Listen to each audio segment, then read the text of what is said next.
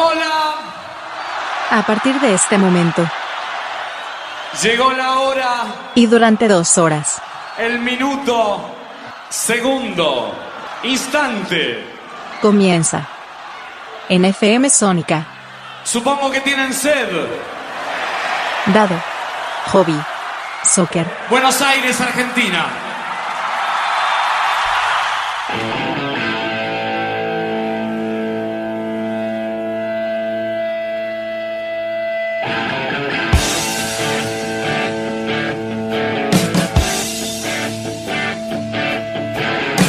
Tengan todos ustedes muy buenas jornadas. Estamos en una nueva emisión de The Hobby Soccer, la número 101. 101 sí ya de este programa que se dio en llamar Dado Hobby Soccer porque eran mis iniciales allá por eh, 1976 cuando nací, básicamente. Así que bueno, ¿cómo les va? ¿Cómo andan? ¿Todo bien? Bueno, me alegro, 5 de mayo de 2023 para ustedes, 3 de mayo, perdón, 5 de 2023, para mí es 30 de abril. Y quiero mencionarlo de 30 de abril porque tiene un motivo. Tomé la determinación de que como mañana es el 1 de mayo, además del Día del Trabajador, también es el día de la Constitución Nacional Argentina, voy a comenzar el tema de la lectura de la Constitución Argentina porque ya es hora de empezar a, a darle bola a esto y a empezar a entender muchas cosas, porque en la semana me pasaron o pasaron unas cuantas cosas interesantes que me dan para discutir. La primera, el tema de Maratea, que se dio muchas cosas y que quiero hablar de ese tema como hincha independiente. Quiero ver mi, dar mi visión como hincha independiente, no por un tema deportivo ni nada, un tema de que tiene que ver con todo, también se aplica al país. Y por otro lado, eh, el tema también de lo que uno va escuchando, muchas pavadas que escuchan, muchas pavadas que escuchan en el sentido de que los periodistas no, no dan, van al, al, de la cuestión, al hueso la cuestión, por un tema de vender, por un tema de, de fomentar a la gente que va, el tema de la dolarización y la especificación y, el uso de la moneda en Argentina.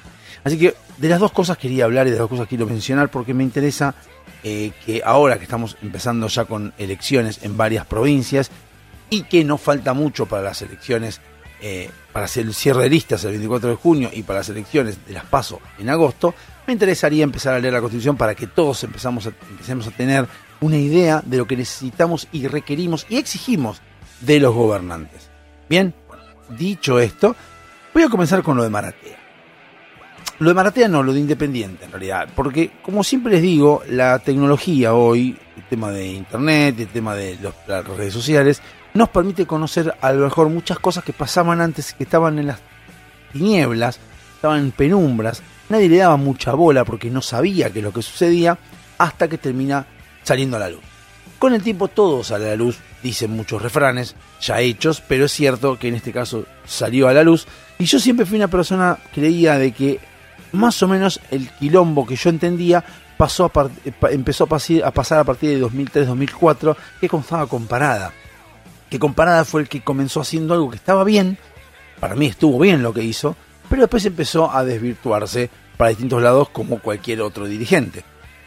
¿Qué pasa? Yo en esa época, 2003, tenía 27 años, 27, sí, más o menos, 27 años. Entonces es como que uno tenía la idea de que más o menos entendía lo que pasaba, lo que había que hacer, y está bien lo que hizo acá comparada, y después se fue popularizando o populando o se fue haciendo cagadas, pero fue postergando y no lo terminó puteando.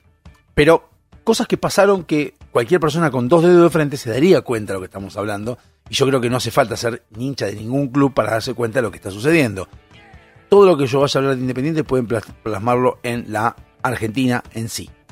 El tema es que hace poquito TikTok hay un programa, no sé si de televisión, no sé de qué es, y es donde están Fabio Azaro y Andrés Ducatenseiler. Ducatenseiler, ex presidente independiente, como hincha independiente, y eh, Fa- Flavio Azaro, creo que se llama, como hincha de Racing, que periodista o lo que fuere. Ellos dos hablan y, hablan a- a- con la jerga coloquial de- del hincha. Entonces, en un momento dado, en una de las charlas que tanto hablan, tantas estupideces que hablan los dos, Tuca Tensainer cuenta una anécdota cuando él era presidente independiente, entre medio de risas, de chicanas, de cagarse de risa, de, hacerse el vivo, entre comillas, mientras Azaro se ríe, se reía pero descomunalmente y, y dice algo, cuenta la siguiente anécdota que tiene que ver con todo. En 1999, 2000, 2001, 2002, no importa, en esa época, no me acuerdo, no viene al caso, pero eh, durante su presidencia, Dukatenseller basta Gendulain, que Gendulain era el bebote, o sea, el, el jefe de la barra brava de Independiente en esa época. Gendulain no sé si tenía contacto con no sé qué, o era un empresario, estos que son empresarios porque digan guita de distintos lados, le ofrece a Ducatenseiler, porque lo fue a buscar para solucionar el problema, porque Ducatenseiler le dice que quería salir campeón, lo que quería era que le diera algún respaldo de algo para poder traer jugadores que no podía. Entonces Gendulain le ofrece a Ducatenseiler una chequera falsa, muy bien armada, pero falsa, para engañar, básicamente es eso, engañar a los jugadores y los que quisieras traer. Ducatenseiler acepta esa chequera, y empieza a librar cheques sin fondo, sin respaldo, porque son, esa chequera falsa. Llama a Ruggeri, a Orellana, a jugadores de renombre en esa época para que vinieran a jugar independiente. Cuando los jugadores le preguntan, ¿pero cómo vas a pagar? Tengo todo, olvídate. Los jugadores empiezan a caer y empiezan a jugar, ¿no? Lo que le dice Ducatenser le dice, mira, una sola condición les pido a todos, no me depositen los cheques hasta dentro de un mes, más o menos, porque necesito arreglar algunas cosas de, de, de base. Los jugadores dicen, ok, listo, me dieron un montón de plata, lo espero, no tengo problema. Empezaron a jugar, el equipo iba muy bien jugando.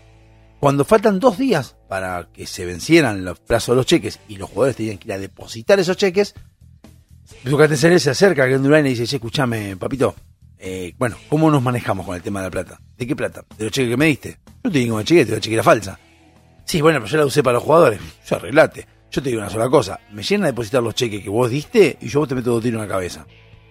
Lo cual ahí empieza la anuencia la clara anuencia y reconoce la anuencia entre los Barra Brava y los dirigentes. No Barra Brava y dirigentes, sino dirigentes y Barra Brava. Los dirigentes fueron a buscar a Barra Brava. Barra Brava estaba ahí y fue dirigente a buscarlo.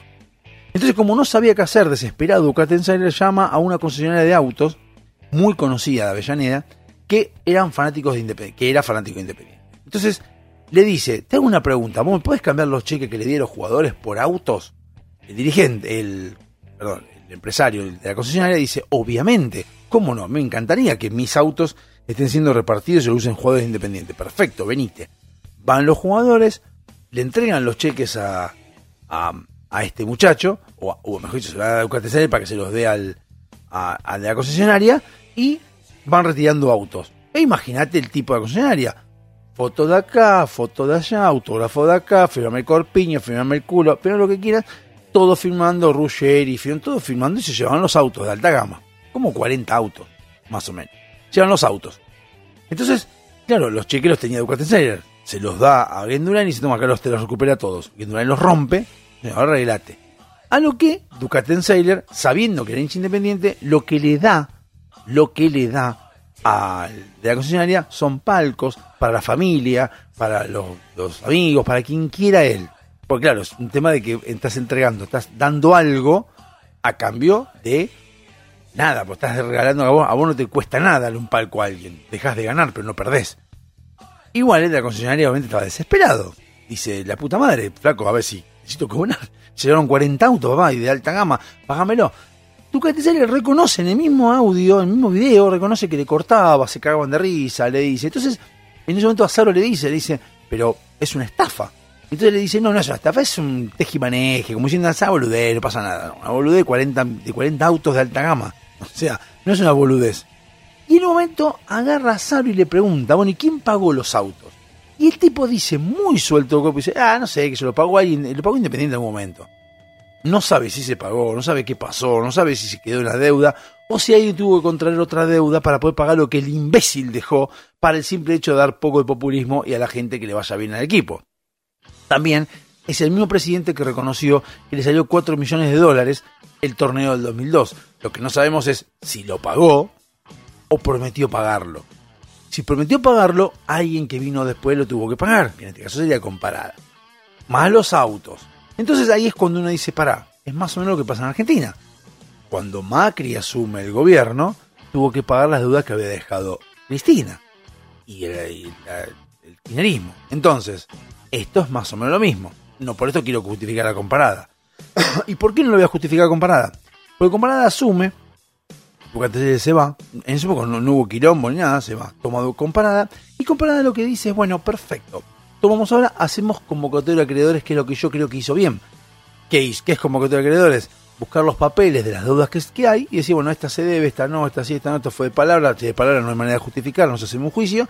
Están los papeles y documentos, vamos poniendo en caja todo lo que se debe. Bien, comparada hace esa convocatoria de acreedores y creo que eran 33 millones de pesos, de pesos, sí, de pesos que se debía, que debía Independiente. 33 millones de pesos. ¿Qué valor dólar? El dólar estaba en 2003, estaría 2 pesos, ponele, serían 66 millones de pesos, más o menos. Porque 2 pesos, 3 pesos, ponele, no, 100 millones de pesos, ponele, se debían. Eso que debía Independiente en 2003. 2004 cuando sume comparada. Comparada promete la cancha nueva. Teníamos la, doble visera, promete la cancha nueva. Entonces calculó que comparada empezó a ver cómo pagar las cosas. Calculó con el convocatorio de acreedores, convocatorio de acreedores, hace convocatorio de acreedores y cuando ya logró ordenar qué es lo que realmente debe, calculo que dijo, bueno, ahora empezamos a pagar. Lo veremos después. Empieza la cancha y empezamos a enterarnos de que ya Internet empieza a ser un poco más, más habitual. Entonces uno ya empieza a leer notas, empieza a ver, a ver noticias, empieza a leer diarios, empieza a ver un montón de cosas. Se entera que la cancha varía, valdría 8 millones de dólares y había que ver cómo pagarla. En ese interim, en que pasa lo de la, cancha y todo, vendemos a Sergio Agüero. Sergio Agüero vendemos en 25, 25, 26 millones de euros. En esa época el euro era un poco más caro que el dólar y serían unos, calculo que también, pero calculo que serían unos 29 millones de dólares que cobraba Independiente. Y después se venden otros como Forlán por 9 millones y otros más, pero Independiente recauda ahí más o menos en dos o tres ventas 35 millones de dólares. Más o menos. Entonces uno va hacia atrás y vuelve. Y dice, para, si Independiente, yo dije 100 millones de pesos, ¿no? Porque, porque 10 millones de, dólares. Vamos a poner 10 millones de dólares, vamos a poner 10 millones de dólares, 100 millones de pesos. Cuando dije lo de la deuda me equivoqué y hablé de la, de la conversión, la hice mal. Pero ponerle que son 3 millones de dólares, de 3 millones de dólares, bueno Independiente vende en, en 35. No, no, perdón, me, vuelvo a equivocar. Perdón todo el quilombo, no, 30 millones de pesos era, y les voy a decir por qué después. Porque cuando Independiente vende a Agüero y vende a Forlán, yo me acuerdo que en los cálculos que había, que no los voy a buscar, los pueden buscar en internet, por eso no los quiero buscar, quiero ir al hecho. Con la venta de Agüero se pagaba la deuda completa de todo lo que había sido como convocatorio que se había hecho. Toda la venta se podía pagar todo, se podía pagar absolutamente todo se podía hacer la cancha y sobraba plata. Entonces uno pensaba de que comparada iba a ser eso. ¿Qué pasó? La cancha demoró, tardó un montón, se sobrepreció porque salió más plata y cuando se va a comparada debía 500 millones de pesos. ¿Cómo? No sabemos cómo. No tenemos idea cómo debía 500 millones de pesos. Si debía 33 y de repente debía 500 y hubo entrada de plata muchas excusas que se cobraban cuotas, qué sé yo. Bueno, después viene Moyano, ya sabemos todo de Moyano, lo mismo hizo, Internet empieza a ser cada vez más, más fuerte y eh, terminamos en al borde de una quiebra, al borde del el abismo. Nos fuimos a la B, que tiene que ver y no tiene que ver, pero para mí sí tiene que ver, porque si vos tenés una institución que no funciona como institución y no está estable, obviamente que todo lo referente a esa institución va a estar mediocre, va a estar cayendo. Es lógico, no hay manera de que eso no suceda. En ese contexto que viene de años, no viene de ahora, estamos hablando del 99 a hoy, 2023, hay una varias serie de desfalcos y malas, pésimas, paupérrimas eh, administraciones de dinero de los dirigentes. En ese contexto, llegamos al día de hoy y en el segundo bloque voy a continuar con esto y voy a enganchar con lo otro. Hasta luego, nos vemos en un rato.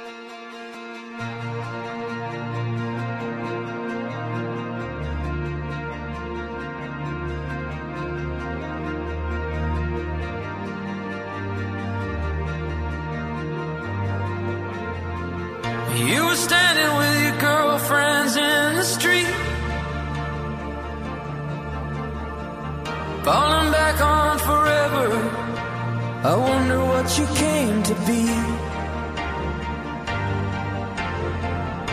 I was new in town, the boy with the eager eyes. I never was a quitter, oblivious to schoolgirls' lies.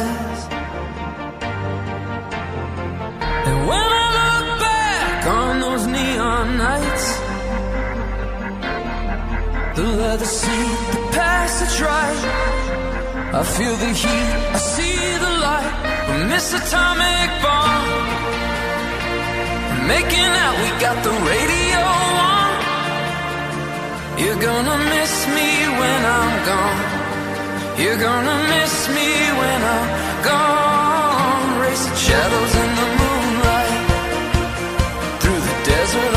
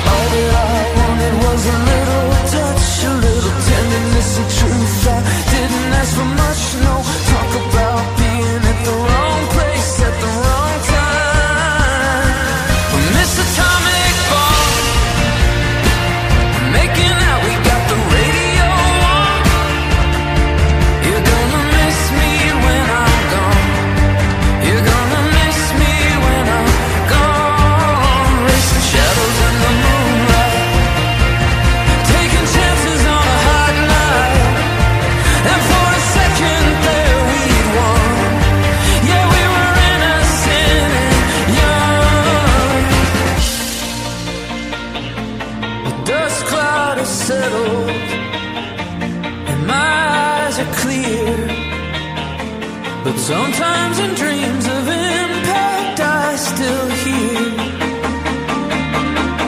Miss Atomic Bomb.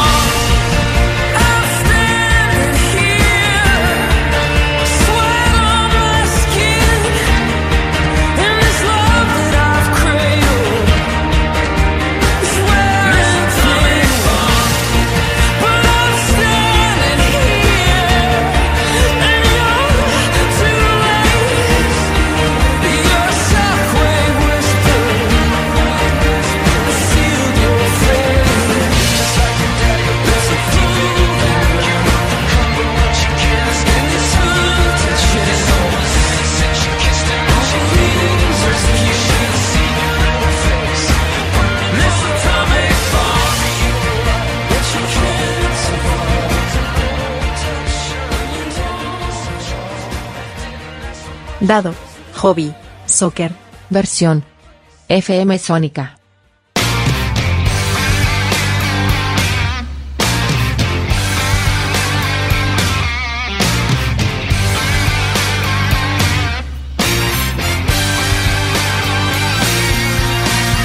Segundo bloque de la Lobby Soccer.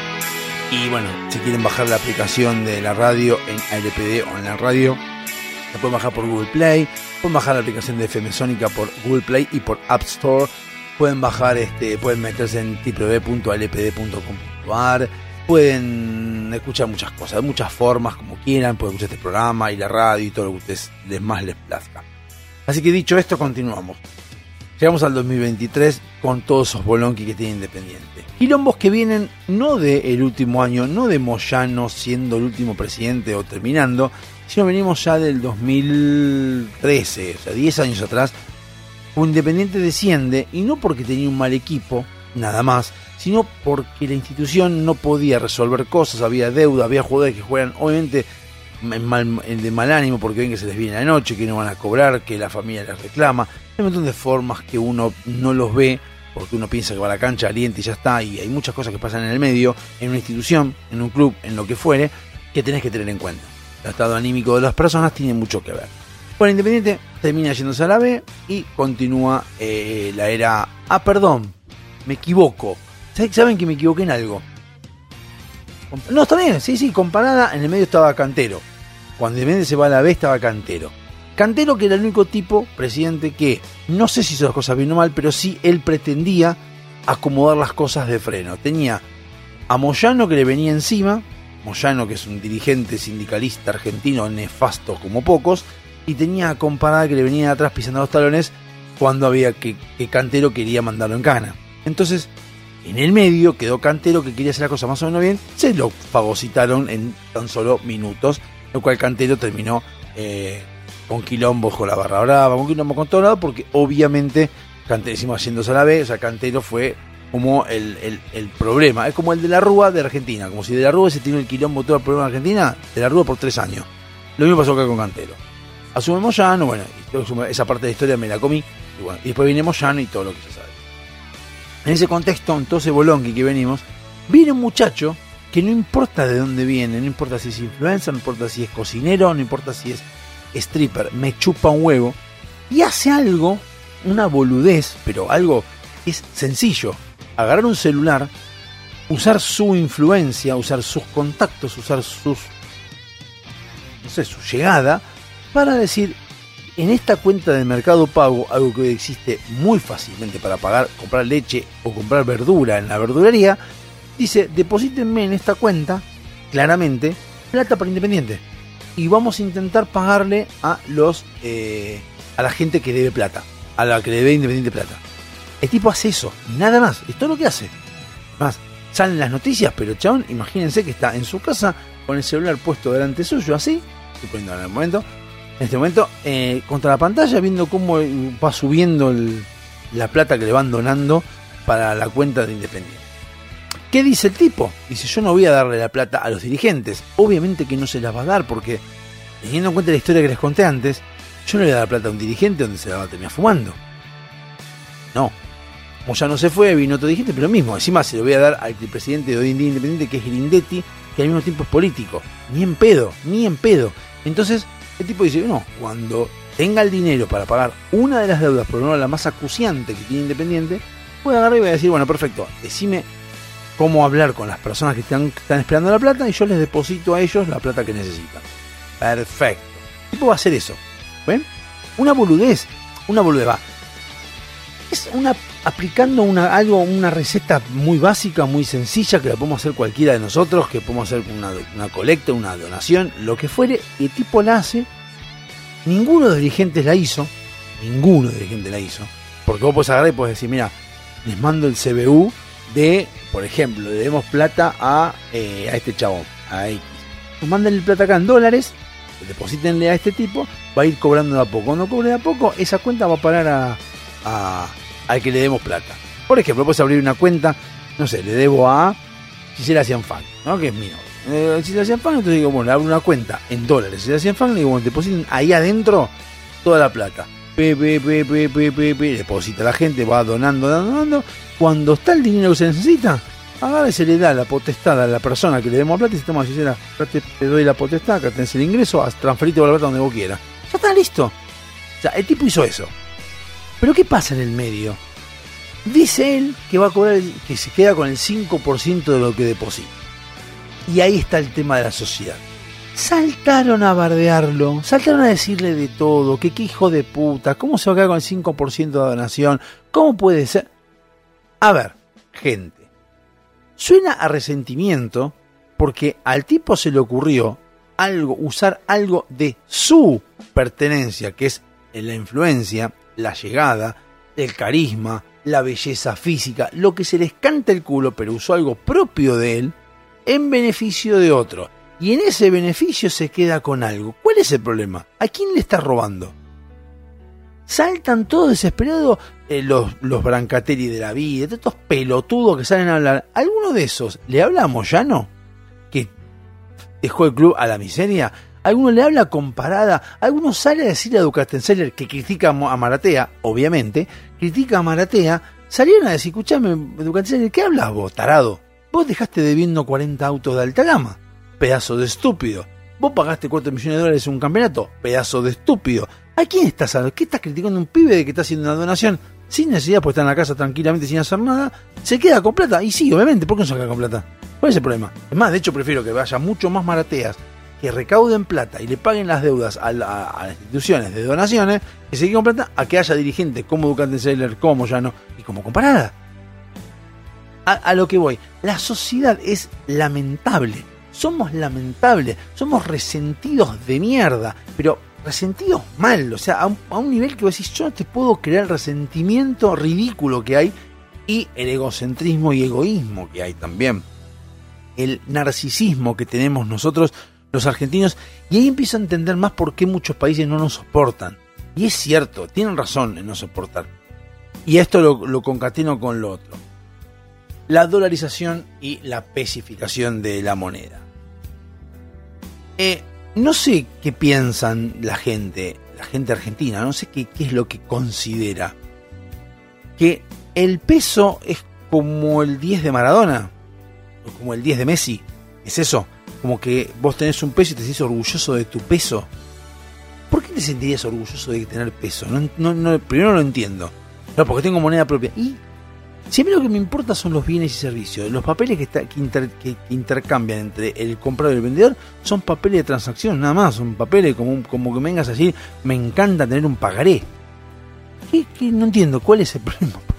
¿Por qué, por qué rompen tanto los huevos de querer tener un peso, eh, un peso o una moneda? Que se llame como se llame, ¿no? Una moneda. No lo entiendo, la verdad que no lo llego a entender porque ahorrar, me dice, ahorrar, yo, yo ahorro en dólares o ahorro en pesos. Supongo que ahorro en pesos. ¿Para qué ahorras? Tiene que tener un fin. Ahora, ahorrar por ahorrar es juntar papeles. Nada más. Si yo ahorro por ahorrar, es juntar papeles. Es juntar papelitos de colores que voy poniendo ahí y los guardo ahí. Es lo único, que es. Ahora, si yo voy a comprarme algo con eso, se intercambiar por un bien o por un servicio, estoy ahorrando con un fin. Pero ahorrar por ahorrar no sirve de nada. De nada. Pero no, sé cómo se explica, o sea, no sé cómo no lo entienden. Y los billetes son eso. Sirven para eso, nada más. O sea, si yo quiero comprarme un, no sé, quiero comer afuera, quiero pagar y quiero comer un milanesa napolitana con papas fritas, con pan y gaseosa, no me importa con qué estoy pagando, yo lo que me importa es la milanesa, no con qué estoy pagando. Si pago con euros, con pesos, con libras esterlinas, con... Me chupo un huevo, yo lo que fui a buscar fue la milanesa, no cómo pagar. Entonces no se entiende.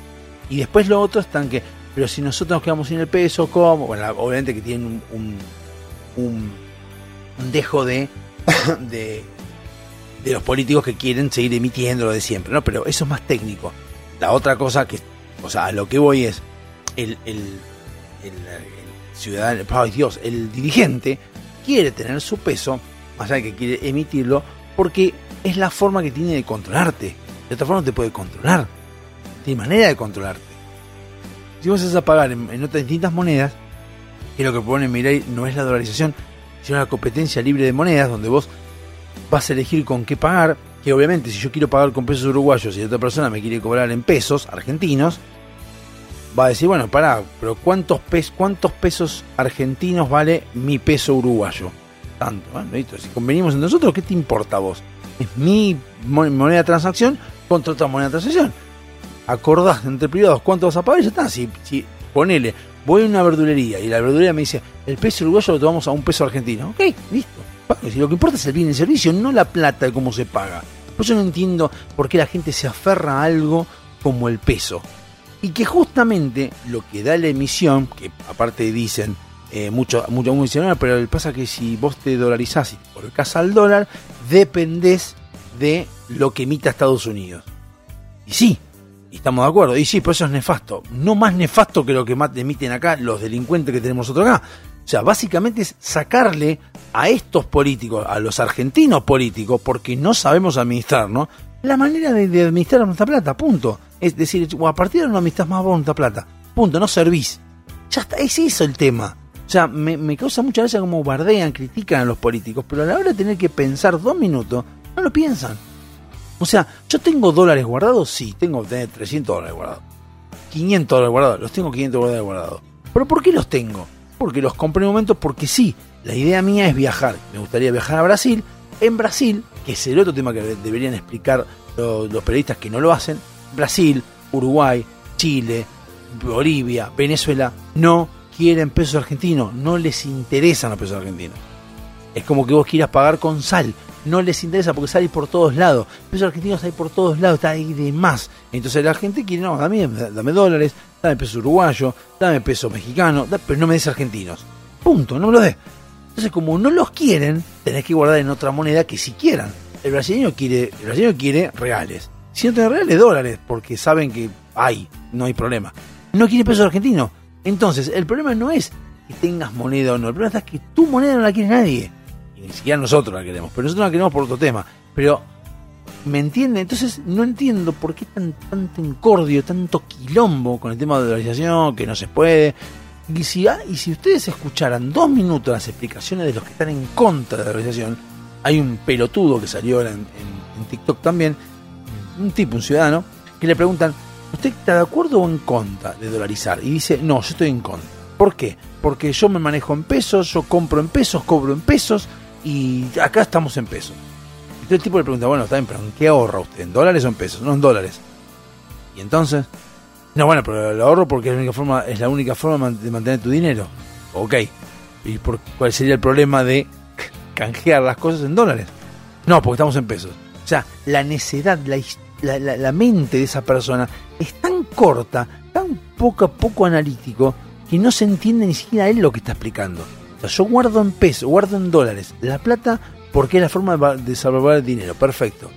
Y bueno, si vos pagás en dólares, vas a cobrar en dólares, vas a vivir en dólares y vas a pagar lo mismo que es la leche. Si la leche vale 450 pesos, por ejemplo, mañana va a salir un dólar. Porque es lo que cambiamos el dólar. Punto. Se regularizan los precios. Lleva un tiempito hasta que los pesos se empiecen a, consensuar en cuánto se cambian los dólares. Listo. Y si mañana la leche de Carrefour sale 2 dólares y la ceniza vale un dólar, la leche de Carrefour tiene que bajar de precio porque va, a estar más barata la de la, de la cenísima. La cantidad de oportunidades que surgen de un montón de marcas que van a empezar a meterse y decir, te cobro un poco menos y vos empezás a, empezar a notar mucho más fácil cuánto vale. Hoy en día alguien que paga 100 pesos menos algo, dice, "Ah, son 100 pesos menos, no es tanto.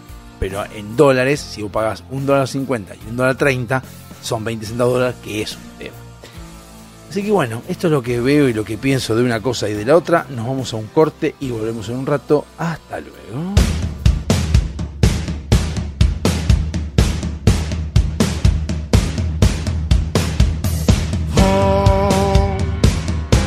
The blindfold down so your eyes can't see.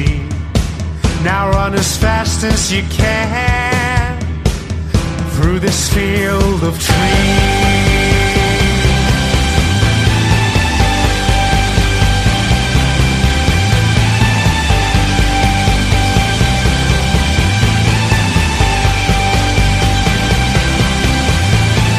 Say goodbye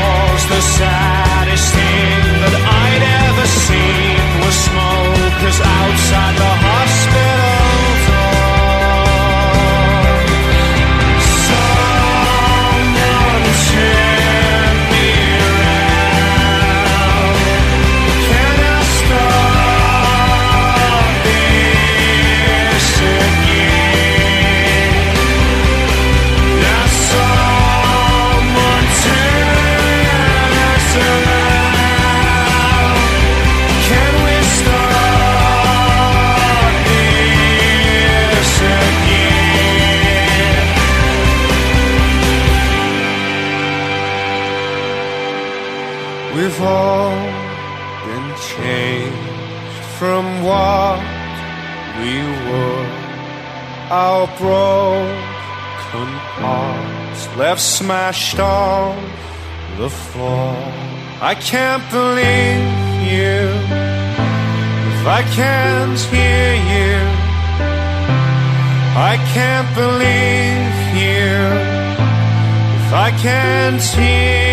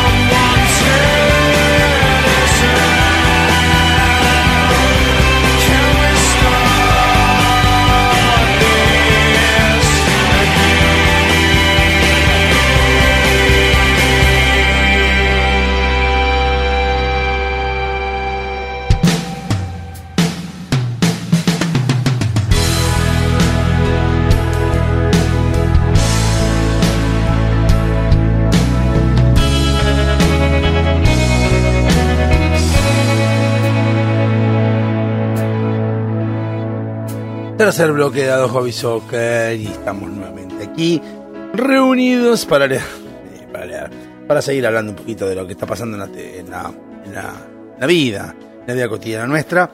Como les dije, quería es- estos, estos programas antes del 24 de junio. Por lo pronto, creo que lo voy a poder hacer. Hablar un poco de la Constitución Nacional. O mejor dicho, no es hablar un poco de la Constitu- Constitución Nacional, sino leerla.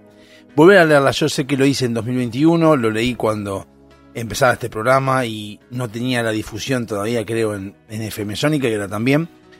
Y les quería contar, por eso les voy a re- recordar. Y parece tedioso, parece algo totalmente en vano, no sé si en vano es la palabra, pero sí parece como si uh, vas a leer todo esto, qué quilombo.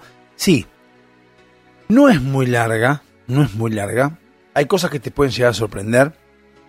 Y realmente me interesa porque que- me gustaría que todos nosotros sepamos cómo funciona la Constitución, la Constitución Nacional, a la hora de los reclamos, a la hora de, las, de los pedidos, a la hora de, la de las exigencias a los funcionarios.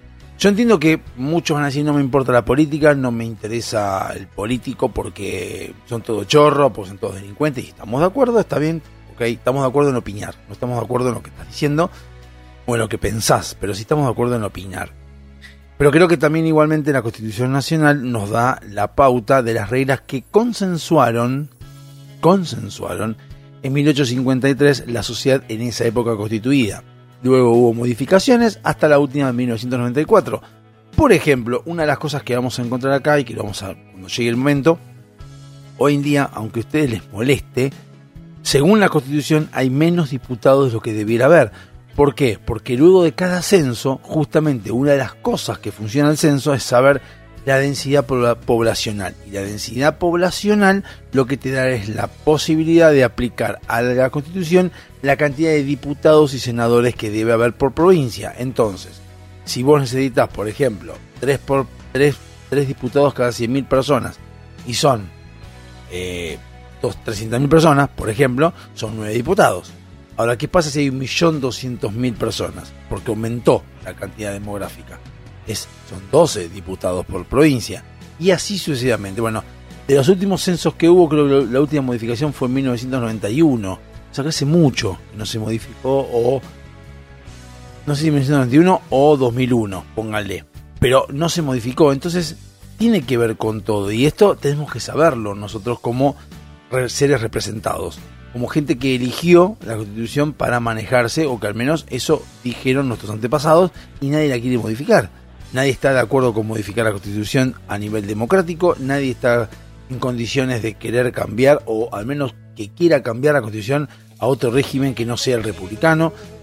Entonces, si vamos a, a- consensuar y aceptar y adoptar este tipo de, de, balurdos, digamos, de manual de instrucciones, como le digo yo, entonces tenemos que saberlo mínimamente. Y creo yo que los, los programas de radio, sobre todo este que no es un programa de radio convencional donde eh, sale en vivo y la gente lo escucha, y qué yo, sino que está grabado y dura muchas veces y no me afecta mucho si hay mucha gente escuchando poca, sino que yo lo hago por uno solo y el resto son bienvenidos también. Entonces, creo que está bueno empezar a, a- a focalizar y tratar de buscar ese tipo de distintas cosas de que tengan que ver con la, con la Constitución, o sea, leerla un poco desde, desde cada artículo, analizarlo, ver qué cosas están quedaron obsoletas, qué cosas no. Si estamos de acuerdo a aceptar ciertas ciertas eh, condiciones que pone la Constitución, por ejemplo, me parece a mí que la Constitución debería ser modificada cada 10 años, no solamente en el contexto de diputados y senadores, sino porque en el medio, sobre todo hoy en día, 10 años son muchísimas cosas que pasaron los últimos 10 años a lo que pasó en los últimos 70 de hace 70 años hasta, hasta hace 50 años no hubo muchas modificaciones, salvo alguna que otra cosa descollante como que se fue Perón y todas esas cosas, pero a nivel de 10 años tecnológico, de enseñanza, de aprendizaje, de de cosas, cambió. La, co- la constitución sigue siendo de hace 29 años. Entonces, creo que habría que modificarla. Pero antes de comenzar. Vamos a actuar un poco como Google y explicar un poco lo, eh, lo que es la Constitución Nacional y de dónde viene. La primera pregunta es, ¿qué es la Constitución Nacional Argentina? Es la ley fundamental y suprema del país, organiza la forma de gobierno, las facultades y obligaciones que tienen los gobernantes y los derechos fundamentales de los habitantes y ciudadanos de un país. Conven- convengamos de que es justamente nuestro manual de instrucciones, así nos vamos a manejar a partir de ahora. ¿Quién la creó? La Constitución de 1853 fue sancionada por una convención constituyente reunida en Santa Fe y promulgada el 1 de mayo de 1853 por Justo José de Urquiza, a la sazón director provisional de la Confederación. Les recomiendo un canal que es Los Herederos de Alberdi, vida y obra de Alberdi. Ellos hicieron un video de 15 minutos o 20 minutos aproximadamente, donde habla y pasa por todo esto, donde Alberdi es la, quien hizo un libro que es las bases y van a encontrar ahí donde se inspiró la, lo que redactaron de la Constitución y van a entender cómo Alberdi fue el que la hizo o al menos uno- un gran partícipe de la Constitución. ¿Cuáles son las partes de la Constitución, de la Constitución Nacional Argentina? Está dividida en tres partes, preámbulo, primera parte y segunda parte. El preámbulo resume los objetivos de la Constitución. La primera parte habla de las declaraciones, derechos y garantías. Las declaraciones son los principios fundamentales de la organización del país. La segunda parte habla ya de cómo se confecciona el, sistema republicano. ¿Por qué se creó la Constitu- la Constitución Argentina? ¿Por qué fue que se creó el 1 de mayo de 1853? Los diputados de las provincias, excepto Buenos Aires, que no quería Constitución, reunidos en Santa Fe, sancionaron la, la CN en respuesta a una necesidad que surgió tras la Revolución de Mayo. Su objetivo era constituir la Unión Nacional, afianzar la justicia y consolidar la paz interior. Vamos a enterar ese, ese quilombo. En ese momento Buenos Aires era el que concentraba todas las riquezas. ¿Qué dijeron las demás provincias? Che, pará, hagamos algo para que seamos más federales, que todos mordamos de la misma torta, no solamente Buenos Aires. Por eso que Buenos Aires no está en el quilombo cuando se hizo la constitución. Porque dijeron, no, no, pará, no, a mí no me metan en medio, yo quiero seguir como hasta ahora. Ok.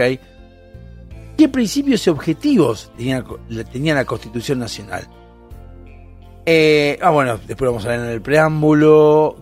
¿Cuándo y quiénes firmaron la Constitución Argentina? Fue sancionada por el Congreso Constituyente. ¿eh? Esto lo dijimos en 1853. Mm, ¿Quién fue? ¿Cuándo fue la reforma? ¿Cómo se divide? ¿Cuántos artículos? ¿Cuántos artículos tiene la Constitución Nacional? Tenía un preámbulo y dos grandes partes. La primera parte de cada los derechos son 107 artículos. Eh, y bueno, después hay un montón de preguntas más que hace la, la ¿no? el Google que uno va poniendo, que son gente que fue preguntando, pero bueno, tiene que ver con, con, lo, que tiene, con lo que es la Constitución. Pero se basó en el libro de Alberdi, las bases, y está bueno que ustedes vean esto que les dije de los herederos de Alberdi, que es una gran, gran canal, que además de hacer muchos chistes con respecto a- al liberalismo, también explica esto de la, historia de Alberdi, por qué Alberdi llega a ser uno de los, digamos, propulsores, o más o menos que escribieron eh, la Constitución Nacional y entendiendo la historia entienden muchas cosas de lo que pasaba en ese momento. Por eso que en 1853 se constituye la, la Constitución, justamente, se hace la Constitución el 1 de mayo, se promulga, pero estamos hablando de alguien, de un grupo de personas que en 1853 tenían un objetivo a largo plazo, pero sí tenían una- un contexto distinto al de hoy. Entonces vos no te puedes seguir manejando con lo mismo en, gran, en otras cosas. Tal vez sí en grandes rasgos, pero no en las cosas más puntuales. Y ya van a ver a qué me refiero con más puntuales. Básicamente, si ustedes buscan y encuentran, por ejemplo, una página que yo no lo puedo entender como la gente no lo hace, no lo lee, eh, justamente en casarosada.gov.ar, que mejor lugar que ese para leer la Constitución. Eh, la Constitución en hojas A4 con sans serif ocupa 21 hojas. No es tampoco una cosa gigantesca, es un libro de 120 páginas, como puede ser el Código Penal, el Código Civil, que son miles y miles de páginas. Son 21 hojas, nada más. Es cierto, Inglaterra tiene 9. Perfecto, nosotros tenemos 21 hojas. 21 hojas, nada más. O sea, me parece ridículo que no la leamos y hagamos un repaso, por lo menos por el programa de radio, porque me parece muy importante. Así que, celebrando, eh, justamente, mira vos, no me había dado eh, posta, no me di cuenta, eh, celebrando los 270 años de la Constitución Argentina, ahora, el 1 de mayo de 1873, Dios, 1 de mayo de 1853, 270 años después, el 1 de mayo de 2023, vamos a leer eh, la Constitución Nacional acá en Dado.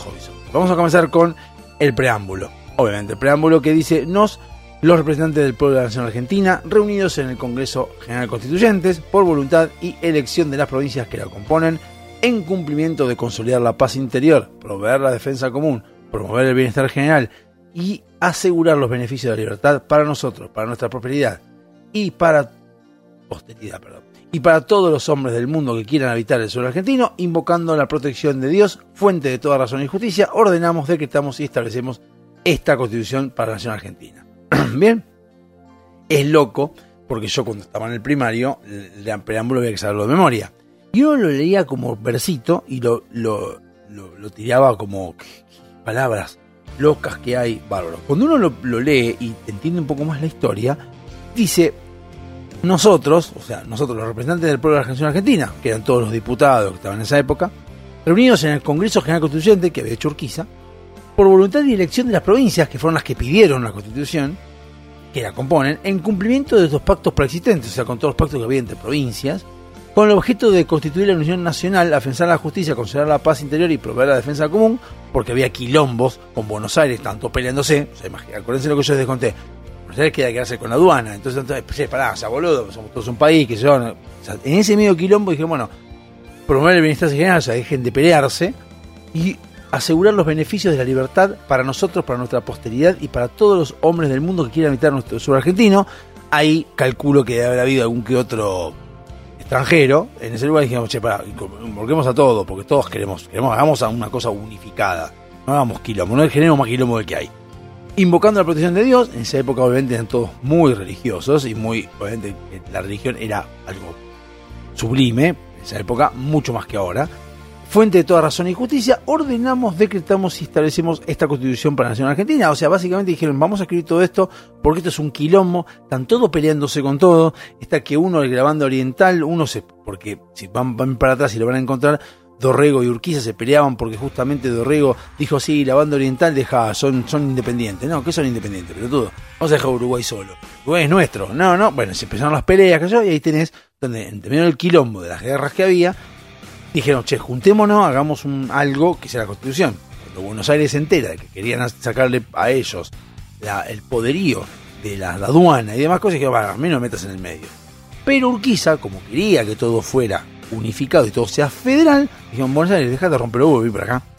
Entonces como que están, pero no están. En el momento que están, no están, después se incorporan, bueno, pues después vemos que yo, pero ese es el contexto que había para hacer este preámbulo, que ya deja de ser un versito eh, sin sentido, un, versito de, primaria, para pasar a ser algo mucho más histórico y entender mucho más qué es lo que intentaban hacer eh, los de la Asamblea General Constituyente, del Congreso General Constituyente y todos los que eh, estaban ahí reunidos para que tengamos hoy en día una constitución, la cual en esa época se consensuó. Punto.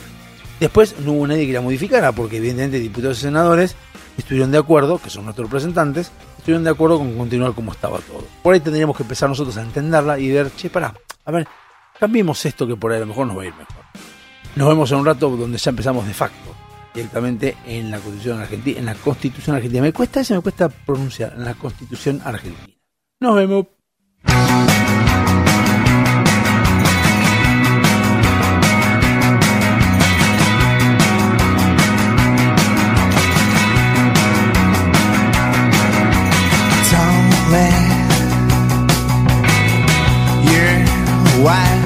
where you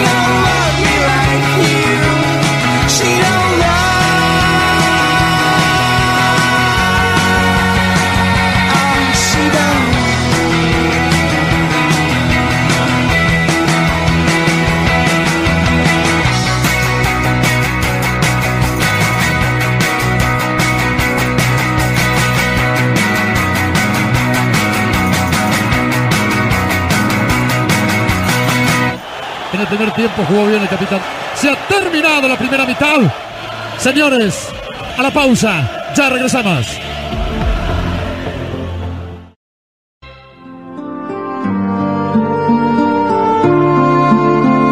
Mientras tanto, aquí, en la gran ciudad, una nueva hora comienza.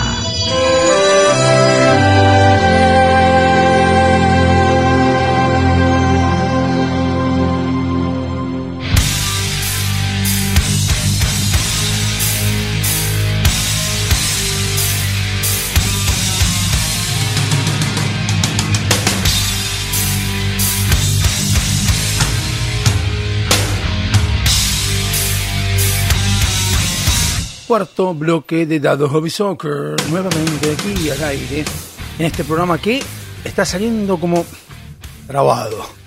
Le voy a contar por qué sale trabado. Hoy es primero de mayo para mí. ¿Te acuerdas que le dije que lo iba a hacer en dos etapas? Mi intención era terminarlo ayer, el programa. La verdad, 30 de abril, para mí 30 de abril, terminarlo, bárbaro. El tema que no me pregunten por qué, volví a tener problemas con el tema de la audición, del audio. Y cuando me pongo a grabar, y pongo a hablar y qué sé yo, en el medio empieza a salir como una fritura, muy horrible, como si hubiera, estuviera haciendo no, no saturación, sino como si hubiera algo mal conectado. Bueno, me fijé todo está todo bien. El tema es que el problema está que yo empiezo a grabar y ahora se escucha bien. Hago espacios, se escucha silencio. En otro momento, de repente, de la nada, se le ocurre, estoy viendo la, la- lo que es las vibraciones, ¿no? El, el audio, el Audacity, y empiezo a encontrar con que hay un ruido cuando estoy en silencio. Hago así, y está en silencio, pero empieza a haber ese ruido. Ese ruido es la fritura. Entonces, ¿qué pasa? Grabo el programa, grabo un bloque de 10 minutos y me encuentro con que en el medio de la fritura, el tema es que no sé en dónde estuvo la fritura. Como no sé en dónde, tengo que volver a empezar el bloque. Aparte me frustro bastante, soy bastante hincha pelota. Y me frustro bastante. Entonces como que por ahí, a veces hasta incluso tengo ganas de dejar de hacer programa. Porque me molesta. Como les digo, así como les digo que el programa sale como sale, con errores, virtudes y lo que fuere, y hablo directamente sin ningún tipo de contexto, también es cierto de que cuando tengo que volver a empezar me molesta muchísimo, porque me salió como me salió, y a veces me sale muy bien, estoy muy contento como me salió, a veces no. Eh, cuando no me sale bien, listo, lo, elimino. Pero generalmente no lo hago con lo que yo digo, lo elimino cuando pasan estas cosas técnicas. Y me molesta. Entonces es como que me, me, me hincha pelota el tipo. Bueno, e incluso más, e, e incluso más. Ayer dije, bueno, no grabo un carajo, no sale el programa, que yo, pero hoy es primero de mayo, día de la Constitución Argentina, y era el momento ideal de, de largar este programa. Ya tengo tres bloques grabados, entonces empezar con el cuarto. Así que les pido mil disculpas si en algún momento de este bloque y de los que vienen ahora hay algún ruido de fritura que no llegué a detectar en el momento y se solucionó y yo no me di cuenta y se escucha mal. Lo siento, no es mi intención. Eh, no soy profesional, no tengo todas cosas profesionales para hacerlo y realmente lo hago en los momentos de ocio que tengo. En el momento estoy cocinando para mi hijo, o sea, estoy haciendo cosas y quiero quiero leerlo porque lo quiero sacar. Así que quiero que valoren eso y no me puteen mucho si se escucha bien, ¿sí? Voy a mandar un unas risas y si se escuchan, así que vamos a, a continuar. Ya sé lo que van a decir. ¿Por qué no te pones el auricular y vas escuchando cómo sale? Estaría buenísimo si no fuera porque la consolita que compré no es de las mejores y no funciona perfectamente bien eso.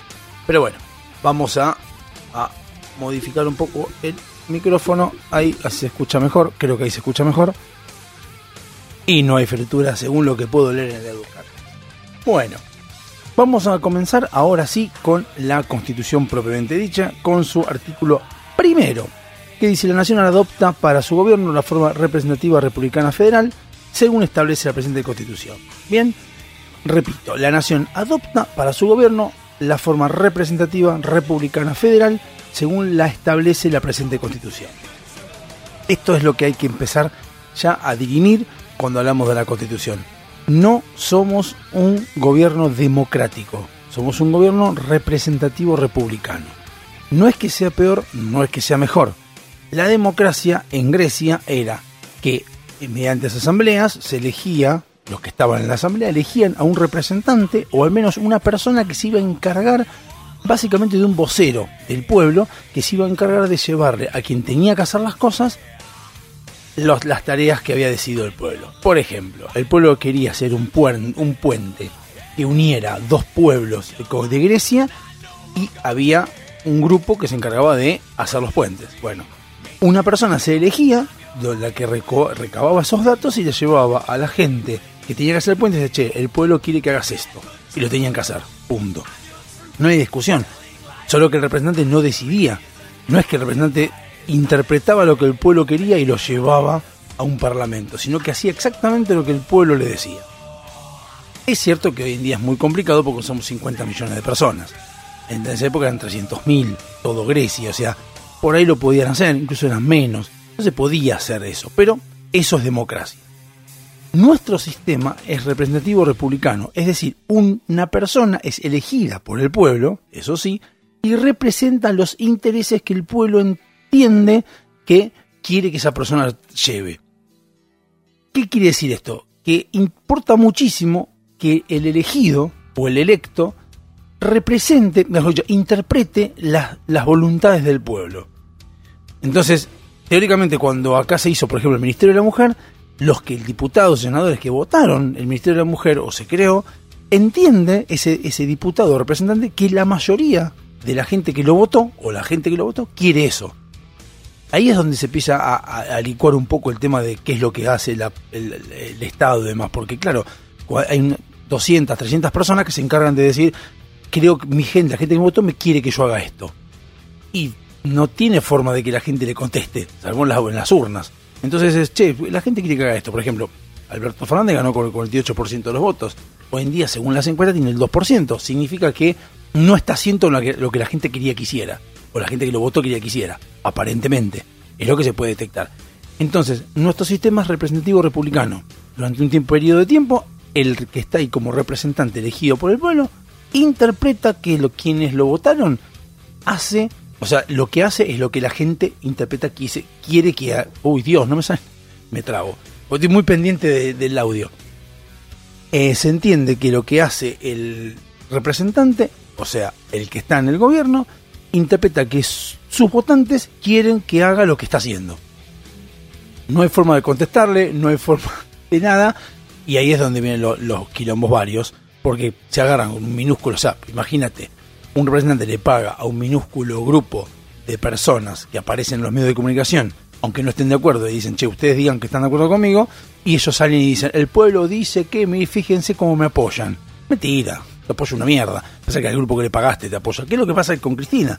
Cristina hace la- las clases magistrales y las reuniones, o, la- o los actos, y toda gente paga. Gente que está ahí, la mayoría no tiene idea para qué va, va porque cobra. Entonces, ¿qué hace? Vos tenés que aplaudir. Aplaudir, entonces Cristina interpreta que ese aplauso, él ya sabe que está pago, ese aplauso es, la población general, en representación de la población general, porque no hay nadie que se esté quejando. Entonces, vos imaginate que sos un representante y ves que hay, no sé, 10.000 personas, y las 10.000 personas te aplauden, te apoyan, y el resto de millones de personas no dice nada, entendés que el resto, el que cayó, otorga, y que esos 10.000 simplemente son más efervescentes y van a enfervorizadamente, van a apoyarla, nada más. Entonces ahí es donde se, cambian las cosas. Por eso que, insisto, que la sociedad tiene que involucrarse y tiene que decirle, che, no, no, yo no estoy de acuerdo con lo que estás haciendo vos, ¿eh? Así pasa cuando un gobernante hace algo que esos 10.000 no están de acuerdo y el resto sí. Entonces tenés que agarrar y decir, pará, el resto, no sé si yo no, eh, perdón. El resto tiene que decir, che, yo estoy de acuerdo con lo que hizo el gobernante, no rompan los huevos. ¿Está bien? Por eso es importante que la sociedad se inmiscuya, si quieren que sea democracia. Si no, que se encargue ellos, como era la nobleza, donde había grupo de nobles, eclesiásticos y nobles, que decidían sobre la población y la población no podía cerrar el culo y hacer lo que ellos dicen. Que es lo que hacemos hoy en día eh, ¿cómo? Tácitamente. Nos callamos la boca y dejamos que ellos hagan. Nos puteamos nomás por Facebook e Instagram, ahí sí puteamos, pero no hacemos nada por solucionar. Artículo 2. El gobierno federal sostiene el culto católico apostólico romano. Esto lo dije hace muchos años y lo repito hoy en día. Para mí este artículo debe ser derogado, eliminado, borrado, lo que sea. Ningún gobierno debe sostener ningún culto, ningún culto religioso. Ninguno. Ni el budismo, ni el, ni el catolicismo, ni el evangelismo, nada, ni el cristianismo, nada. Eso son los, los, cultos, son eh, tienen su fin, que es llevar la eh, equilibrio emocional o ayudar a la gente que está sufriendo emocionalmente. Perfecto, listo.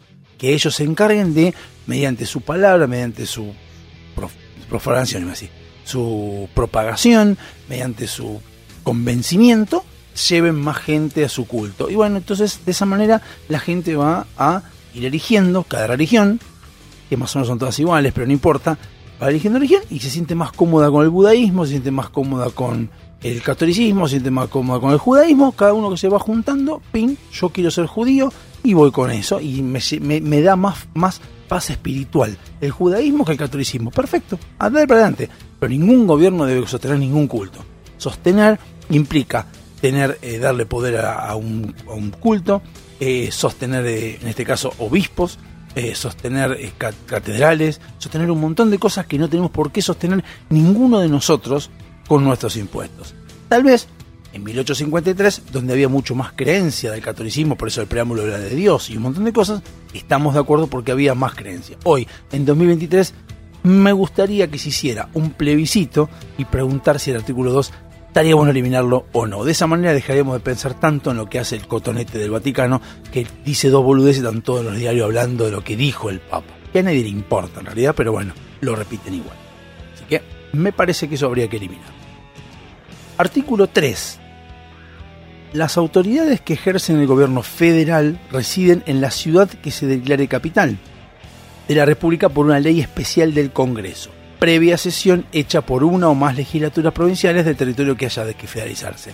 Es decir, en este caso Buenos Aires se encargó de ceder territorio, de ceder terreno, para que se transforme en capital federal lo que estaba. Por eso vienen las confusiones.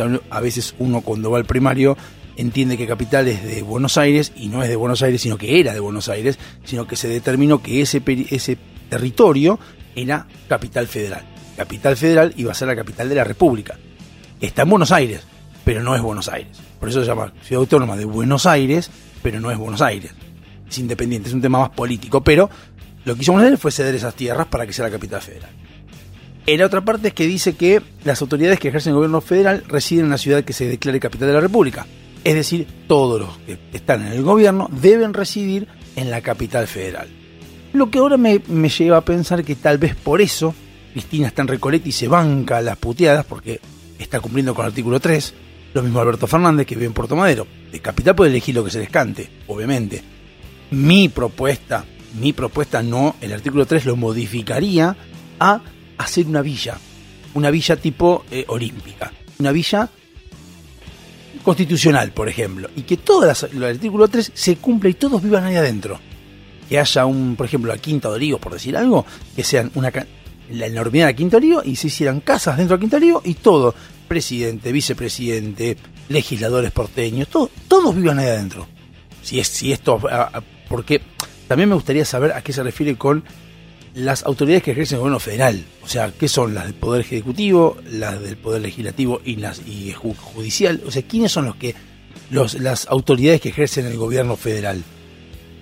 Los gobernadores de las provincias, ¿quiénes? Entonces, estaría bueno que los que correspondan al artículo 3 vivan todos en una villa, en capital federal, sea un, gigante, un complejo enorme, vivan todos ahí adentro y uno sepa que ahí están y que entre ellos se puteen como quieran, pero que cada uno vive en su casita ahí adentro. Ahí no tendría problema yo en pagarles con los impuestos para tenerlos bien controlados para que no hagan ninguna cagada y saber dónde están todos.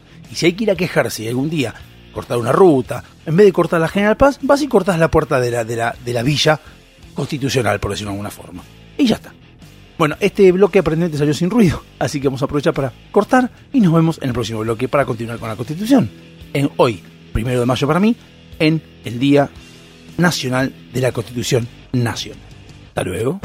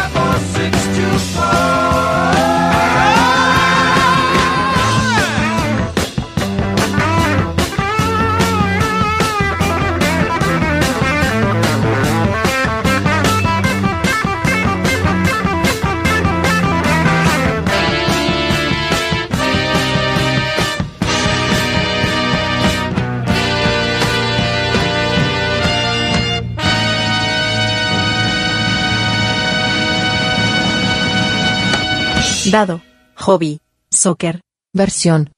FM Sónica.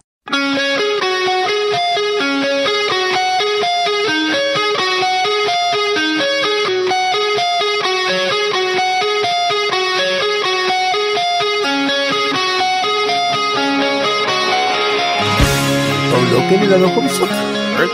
Y vamos a continuar directamente con el artículo 4 de la Constitución Nacional. Estamos leyendo la Constitución Nacional porque más que nada, más que nada para honrar el día de la Constitución Nacional, eh, también está porque empiezan a llegar ya las primeras elecciones en provincias, en, en las PASO y todo, estamos en un año muy electoral y creo que para poder entender qué es lo que estamos votando, no solamente qué es lo que estamos votando, sino las responsabilidades y alcances que tienen los que vamos a votar, creo que la mejor forma es entender el manual de instrucciones, leer el manual de instrucciones y entender para qué es cada cosa.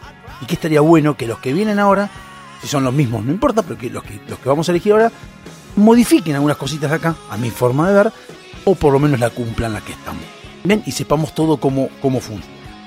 Seguimos con el artículo 4 de la Constitución que dice el gobierno federal provee a los gastos de la nación con los fondos del Tesoro Nacional, formado, formado, o sea, formado del producto de derechos de importación y exportación, del de la venta o locación de tierras de propiedad nacional, de la renta de correos, de las demás contribuciones que equitativa y proporcionalmente la población imponga al Congreso General y de los empréstitos y operaciones de crédito que decrete el mismo Congreso para urgencias de la Nación o para empresas de utilidad nacional.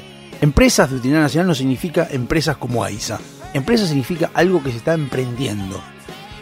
Tenemos que empezar a determinar las palabras como son. No está hablando de las empresas como AISA o como eh, Aerolíneas Argentinas que son de nacionales. No, empresas de utilidad nacional. O sea, algo que sea de utilidad nacional. Y por eso hay que interpretar bien la Constitución.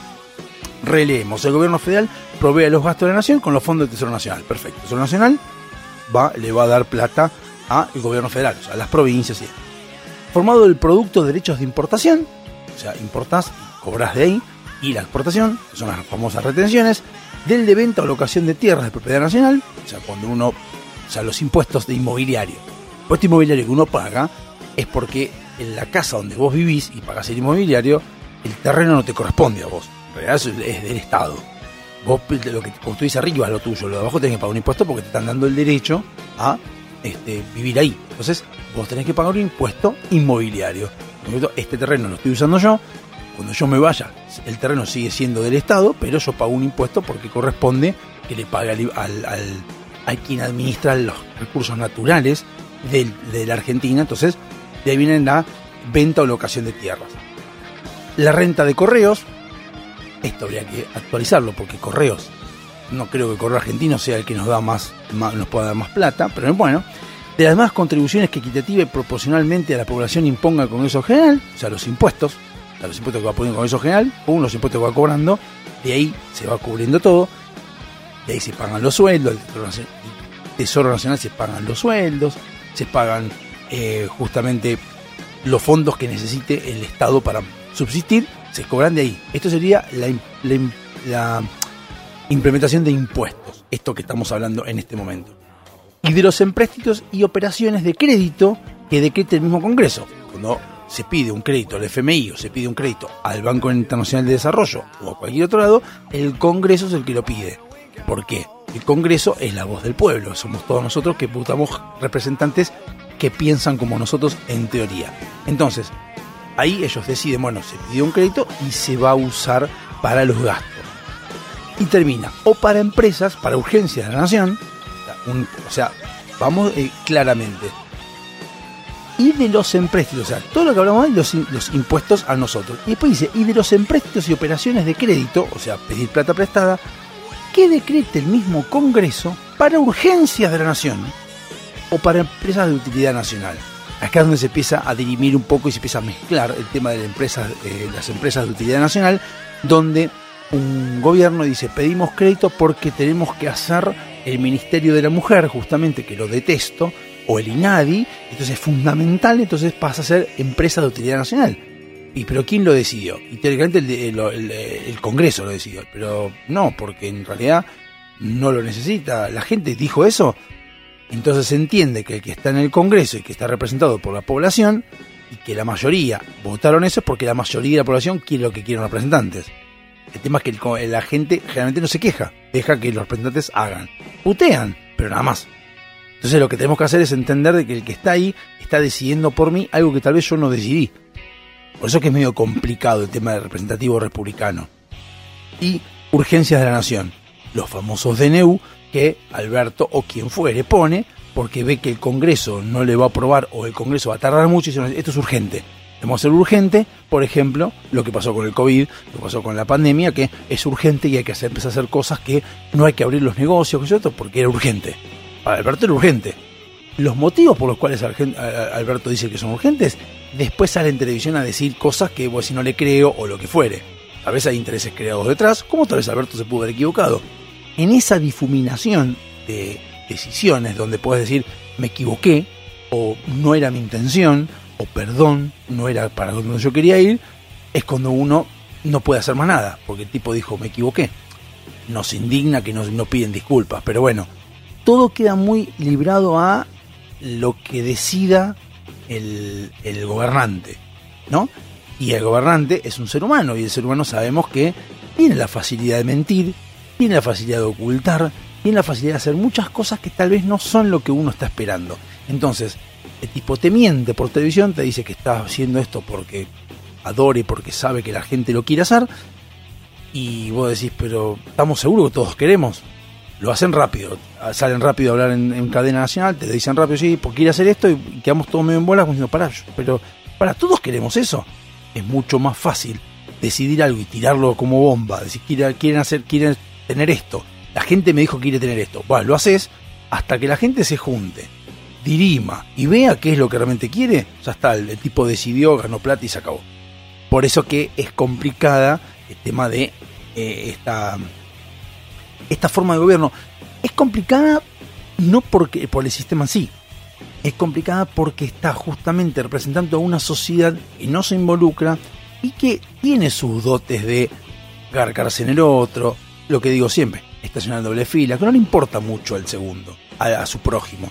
Sí le regala colchones cuando ve que se inundó o le va a apagar el fuego si ve que está prendiendo fuego la casa, eso sí, pero no piensa muy... el- la sociedad argentina no piensa muy en sacrificar a veces sus cosas o, sus- o sus comodidades en pos del resto. Piensa más o menos individualmente. Entonces, al pensar individualmente, los que están en el gobierno y representan un grupo, es más fácil. Porque como cada uno piensa individualmente, con que agarres 6, 10 o 20 personas que piensen igual que lo que vos decís, alcanza, porque el resto piensan todos distintos. Entonces es más fácil hacer un grupito que te apoye. Le pagas un poco y ya está. Porque el resto piensa individual. Yo no me meto porque no quiero, yo no me meto porque no me conviene, yo no me meto porque la verdad que no tengo ganas, tengo un asado, no puedo, voy a jugar al fútbol. Entonces, esa falta de, involucra- de invo- involucramiento, bueno, esa falta de meternos en, en lo que es las decisiones es lo que hace que ellos sepan que entre esa disgregación de quilombos y nadie opine, ellos aprovechan y hacen, toman sus determinaciones y sus intereses eh, espurios, como diría Carrió. Artículo 5, vamos ahora. Cada provincia dictará para sí una constitución bajo el sistema representativo republicano, o sea, mantengamos el mismo sistema, de acuerdo con los principios, declaraciones y garantías de la Constitución Nacional, y que asegure su administración de justicia, su régimen municipal y la educación primaria. Bajo de estas condiciones, el, gobierno federal garante a cada provincia el goce y ejercicio de sus instituciones. ¿Qué es lo que se entiende acá? ¿O qué es lo que entiendo yo acá? La Constitución, la Constitución Nacional dice, mm, señores gobernantes o señores provincias o estimadas provincias, hagan su constitución para ustedes mismos, manéjense como ustedes quieran, con sus leyes, con sus normas, con sus costumbres, como se les cante. Pero el régimen o el sistema debe ser representativo republicano para que podamos hacer un país entero y mantengamos el mismo idea. No es la idea de que uno sea eh, despotismo, el otro sea dictatorial, tiranía, y el otro sea democracia, porque es un quilombo y no podemos manejarnos todos como unificación, o sea, como país. Entonces, mantengamos el sistema, eh, y de acuerdo a los principios de declaraciones, mantengamos las garantías, declaraciones y principios que tiene esta Constitución, o sea, tenemos una guía, es la Constitución Nacional, y que asegure su administración de justicia. O sea, ustedes encárguense de la justicia. Si ustedes tienen, por ejemplo, ciertas cosas que quieren proteger que Buenos Aires no tiene y Salta sí, entonces veamos que ustedes, la justicia se encargue de, de acuerdo a cada región, de mantener sus niveles de justicia. La educación primaria, régimen municipal, o sea, que mantenga sus municipios, y la educación primaria. Es decir, es obligatoria, por medio de la Constitución Nacional, es obligatoria que cada provincia brinde, garantice y adecue su educación primaria. No habla de la secundaria. Es decir, la educación secundaria que sea pública no está en la Constitución. No, en ningún lado. Podría uno salir a decir es anticonstitucional porque no habla de la secundaria. Anticonstitucional no sería porque no va en contra de la Constitución, pero sí es no está regida por la Constitución Nacional. No está pidiendo la Constitución que la Constitución, me- perdón que me hablo rápido y no se entiende. La Constitución Nacional no está pidiendo que vos brindes educación secundaria. Tal vez sea porque en esta época no existía o era otra cosa. Bueno, modifiquémoslo. Consensuemos si queremos que la educación secundaria ingrese a la Constitución, a la Constitución Nacional y sea, eh, y sea eh, asegurada por la medio de Constitución, la Constitución. Tal vez no estemos todos de acuerdo con eso, querramos que la secundaria sea privada o que no se encargue el Estado, motivo por el cual ya no hay manera de concatenar un impuesto con asegurar la educación secundaria. Es decir, una provincia que mañana diga cierro todos los colegios secundarios, no está yendo en contra de la Constitución.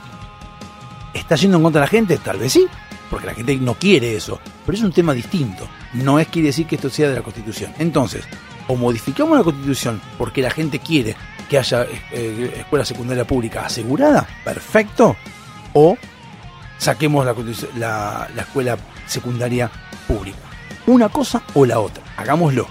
¿Por qué pasa esto? Porque de esta manera el político tranquilamente puede agarrar y decir, bueno, perfecto, yo tengo la educación secundaria, te la doy. Es una mierda, pero nadie- a mí nadie me obliga a que yo te la asegure. Ahí la tenés, agradecé que te la doy. ¿Entendés el concepto? O sea, te estoy dando educación secundaria cuando nadie me está obligando ni me está pidiendo que yo te tengo que asegurar la, educación secundaria. Lo está haciendo porque yo te la mantengo. Entonces agradecémelo. De ahí viene el aplaudamos la educación pública, aplaudamos las universidades públicas, aplaudamos la secundaria pública, pero nadie dice aplaudamos la primaria pública. ¿Por qué nadie lo pide? Porque eso está en la Constitución. Eso lo tienen que hacer aunque no quieran. Si un gobernante mañana no quiere dar educación pública primaria, está yendo en contra de la Constitución. En cambio, la secundaria se aferran todos para que vos les vivas agradeciendo que te dan algo, te dan para la mierda, te dan boludeces, como que yo mañana a mis hijos les dé de comer arroz todos los días, y cuando vengan a reclamar, digo, yo te estoy dando de comer como corresponde. Yo te estoy dando comer, a mí me dijeron que tengo que darte comer, y yo mi obligación de darte de comer te doy siempre. Pero te lo di arroz, a mí nadie me dice que tiene que ser nutritiva la comida. Es una decisión mía. Me dicen que mi obligación es que tiene que tener comida. Ahora tenés la comida. Es una mierda, no sé, es un tema tuyo. ¿Entendés? Esto es lo mismo. Nadie me dice que yo tengo que darte educación secundaria. Ahí la tenés. Y pero, no, aplaudime. Es una mierda, no importa, pero te estoy dando cosa que nadie me obliga. ¿Entendés dónde viene el tema de las pequeñas diferencias e importantes este, cambios que hay y que tenemos que tener en cuenta? Bueno, nos vamos a un corte y después continuamos con el artículo número 6 en el último bloque y bueno, de dado hobby soccer. Hasta luego.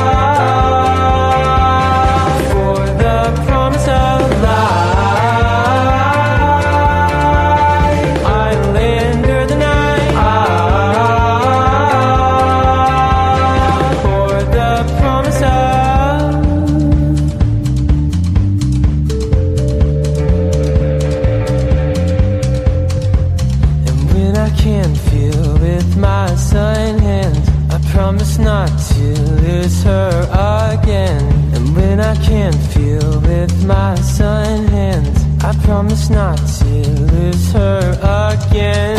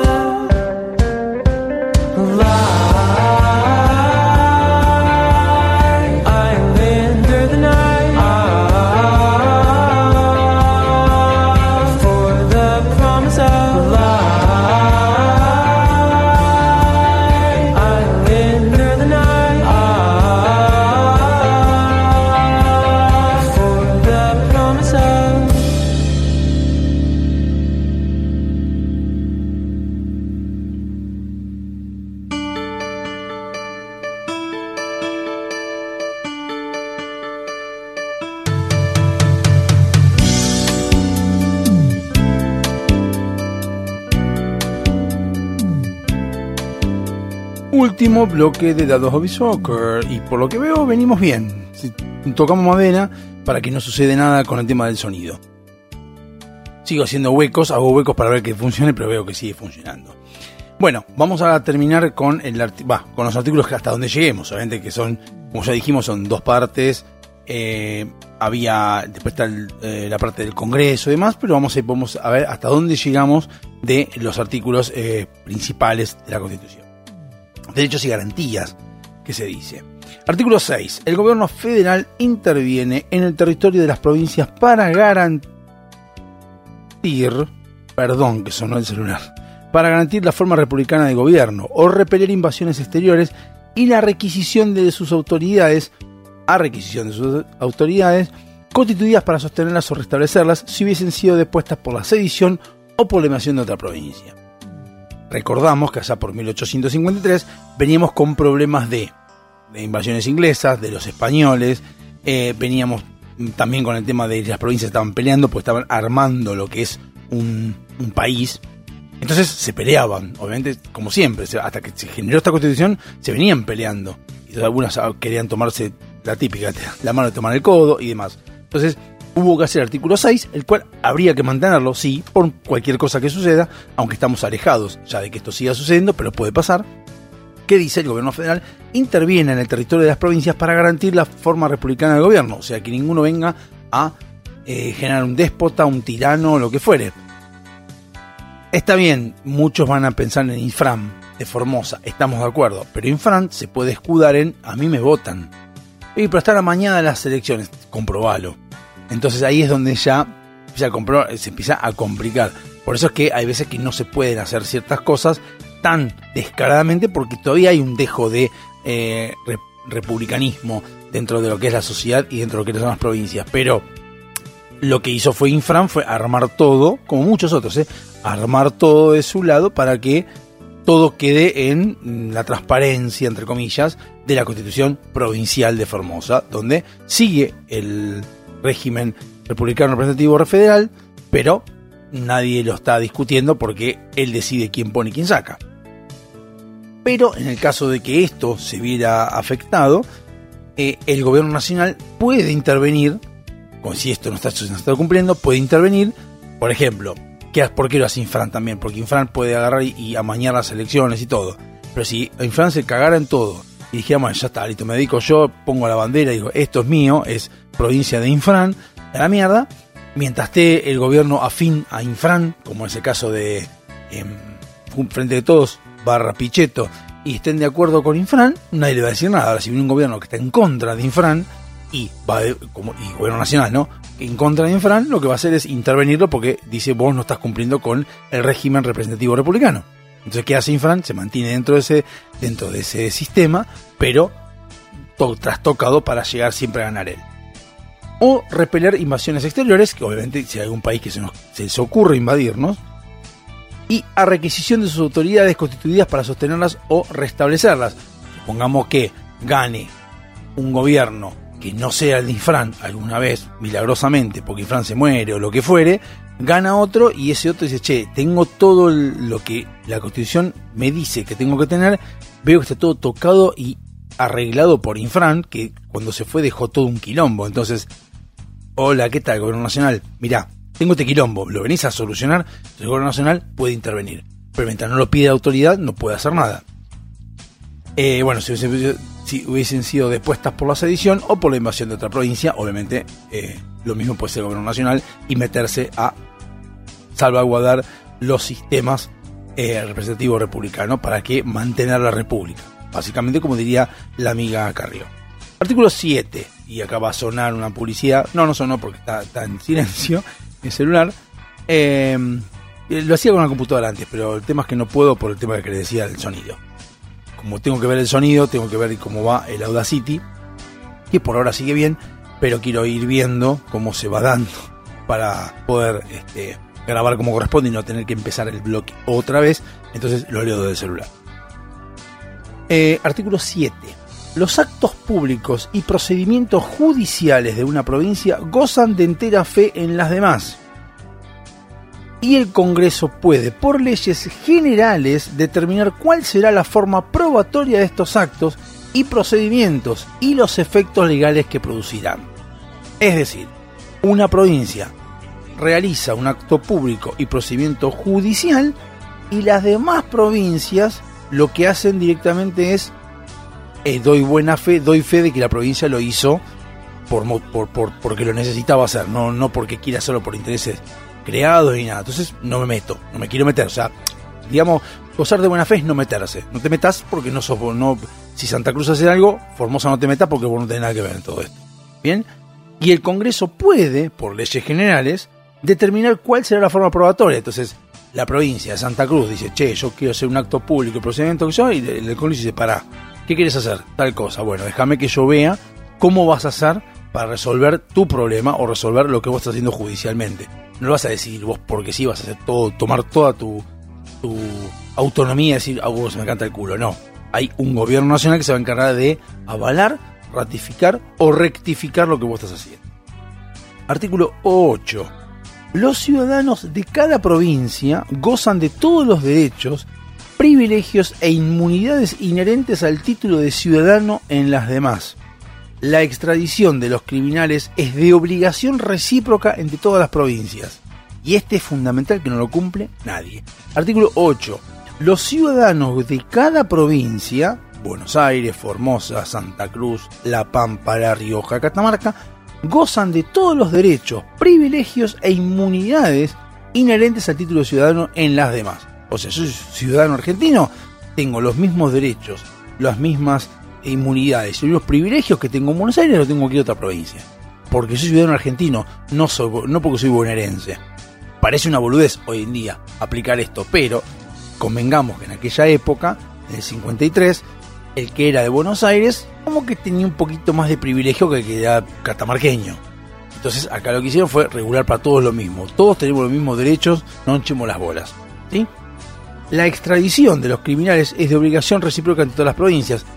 Creo que, yo digo que no lo cumplen, pasa que la justicia, la justicia, o mejor dicho, la policía o los que tienen que buscar, a veces no los encuentran o no quieren encontrarlos. Entonces lo encuentran en La Pampa, el tipo de Buenos Aires, pero tienen la obligación de que si está encontrado un tipo que hizo un delito en Buenos Aires, el de La Pampa lo tiene que mandar de vuelta. Por eso tratan de irse a Paraguay, Brasil, Chile, Perú, Paraguay, para rajar de, de la Argentina, porque donde estés de Argentina te puede buscar, uh, perdón, pegué el micrófono, puede pegar, lo puede buscar cualquiera. Vos estás en cualquier lado de Argentina y vos, así como tenés los privilegios, también tenés los deberes. Lo tenés que cumplir donde estés. No sos bonaerense, sos argentino. Artículo número 3. No, perdón, 1.3. Ya pasó hace rato el número 3. El artículo número 9 de esta Constitución lo que dice es, en todo el territorio de la nación no habrá más aduanas que las nacionales, en las cuales regirán las tarifas que sanciona el Congreso. Si ven la historia de Alberdi y Urquiza, en, en los herederos de Alberdi, como les mencioné, en esa época había aduanas en las provincias. Y Buenos Aires tenía no solamente la aduana de lo que venía de afuera, sino también cobraba la aduana de lo que venía de adentro. Entonces es como que esto fue lo que más o menos generó un quilombito en condición a la constitución porque Buenos Aires dijo, para, me estás sacando plata a mí. No estoy sacando plata, estoy dejando de que la gente ingrese sin pagar ningún tipo de rémora de lo que vos estés pidiendo. Y, pero yo quiero cobrar. No, yo el huevo. Esto genera un quilombo, el artículo 9, porque obviamente Buenos Aires quería seguir cobrando, por obviedad, como cualquier persona. Así que acá, eh, entonces no hubo más tarifas de parte de eh, las provincias. Lo que dijo el Consejo Nacional fue ninguna entre provincias, no hay aduana, ni tampoco hay que pagar ninguna tarifa. Eh, el artículo 10 de la Constitución, ya pasando, ya casi terminando, falta poquito para terminar, nos, nos dice que en el interior de la República es acá donde viene la parte de un debate en todo en, la- en el significado, o al menos en la indicación de decir eh, el interior. El interior de la República, que acá está como medio discriminado, porque vos decís el interior de la República, ¿qué estás queriendo decir? Y puede ser Tucumán. ¿Y por qué Tucumán? Si estamos hablando que todas las provincias son todas iguales. No hay interior de la República, son todos iguales. O sea, o sea, el que vive en Tucumán, para él el interior es Buenos Aires en todo caso. Entonces es medio complicado. Acá está medio como escrito por Buenos Aires. El interior de la República es libre de derecho a la circulación de los efectos de producción o fabricación nacional, así como la de los géneros y mercancías de todas las clases despachadas en las aduanas exteriores. Es decir, cosa que ingresa por la aduana internacional, se paga lo que hay que pagar, se retiene lo que hay que retener, a partir del momento que ingresó a Buenos Aires y pagó todos los cánones que hay que pagar, a partir de ese momento puede, puede transitar por toda Argentina sin ningún tipo de pago extra, sin ningún tipo de nada. Puede transmitir porque pasa a ser como algo nacional, digamos, como que es nuestro. Artículo 11. Los artículos de producción o fabricación nacional o extranjera, así como los ganados de toda especie, que pasen por territorio de una provincia a otra, serán libres de los derechos llamados de tránsito, siéndolo también los carruajes, buques o bestias en que se transporten. Acá, por ejemplo, no hablamos ni de autos, ni de aviones, ni de trenes. Bien. Y ningún otro derecho podrá imponérseles en adelante, cualquiera que sea su denominación, por el hecho de transitar el territorio. Lo que hablaba antes en el artículo 10. Habría que modificarlo, actualizarlo un poquito. ¿no? Porque estamos hablando de que dice, de, vuelta, serán libres de los derechos llamados de tránsito, siendo también los carruajes, buques o bestias. Ok, hablemos de autos, hablemos de micros, hablemos de motos, hablemos de un montón de vehículos más que puede trasladar este, camiones, sobre todo que puede trasladar este, mercancías, así que habría que actualizarlo. Yo entiendo que se, cualquiera se, comprende que estamos hablando de eso, pero qué sé yo, nunca está de más aclararlo para actualizarlo, para sentirnos que estamos en una, en constitución nueva, o al menos actualizada. Artículo 12. Los buques destinados de una provincia a otra no serán obligados a entrar, anclar y pagar derechos por causa de tránsito, sin que en ningún caso puedan concederse preferencias a un puerto respecto de otro por medio de leyes o reglamentos de comercio. Punto. De vuelta lo voy a leer y esto es lo que voy con lo anterior, con el artículo 11. Dice, los buques destinados de una provincia a la otra no serán obligados a entrar, anclar y pagar derechos por causa de tránsito, sin que, ningún, eh, sin que en ningún caso puedan concederse preferencias a un puerto respecto de otro, o sea, como prefiero al de Mar del Plata y no al de, al de Buenos Aires. O sea, no se puede, por medio de leyes o reglamentos de comercio. Alguien que diga, "Ah, el- lo que estás trayendo, el buque este va a anclar y va a quedarse en Buenos Aires porque este sí, el de Mar del Plata no, pero estoy yo diciendo Mar del Plata, no importa, tenés que ir de Buenos Aires. Pero ¿qué pasa? Acá el artículo 12 habla de los buques, no habla de los aviones. Entonces, entiendo yo de que si yo veo la constitución y dice esto, los aviones les puedo, les puedo obligar a aterrizar, a pagar derechos por causa de tránsito y no me importa, y preferir un, aeropuerto, que otro. Porque en la nadie me puede decir que es anticonstitucional porque no habla de aviones en ningún lado. no habla de medios de tránsito, dice buques, habla de los buques, no habla de los aviones. Entonces los aviones no están en la Constitución, motivo por el cual lo puedo cobrar. Y nadie me puede decir que no. Por eso habría que actualizarlo. Tal vez sacar buques y poner cualquier medio, para, para adelante, ¿no? Cualquier medio de transporte terrestre, marítimo o aéreo, o, fluvial o aéreo, eh, no, no corresponde, no sigue. Yo ese tipo de cosas. Bueno, artículo 12, acá terminamos y ya la semana que viene continuaremos con nosotros. Con nosotros. Veo que terminó todo muy lindo, todo muy bien, sin ruido, sin, sin nada, así que estoy muy contento porque voy a poder grabar el programa en la semana, o al menos editarlo y ponerlo para que lo escuchen todos. Así que bueno, feliz día del trabajador, feliz día de la Constitución Nacional. Nos estamos viendo, busquen ser libres, busquen la libertad y no sean boludos, léanse la Constitución. Son 21 páginas en A4. Déjense de joder, dale, léanla y aprendamos un poco así cuando votamos no votamos para la mierda. Nos vemos hasta el miércoles que viene. Chao.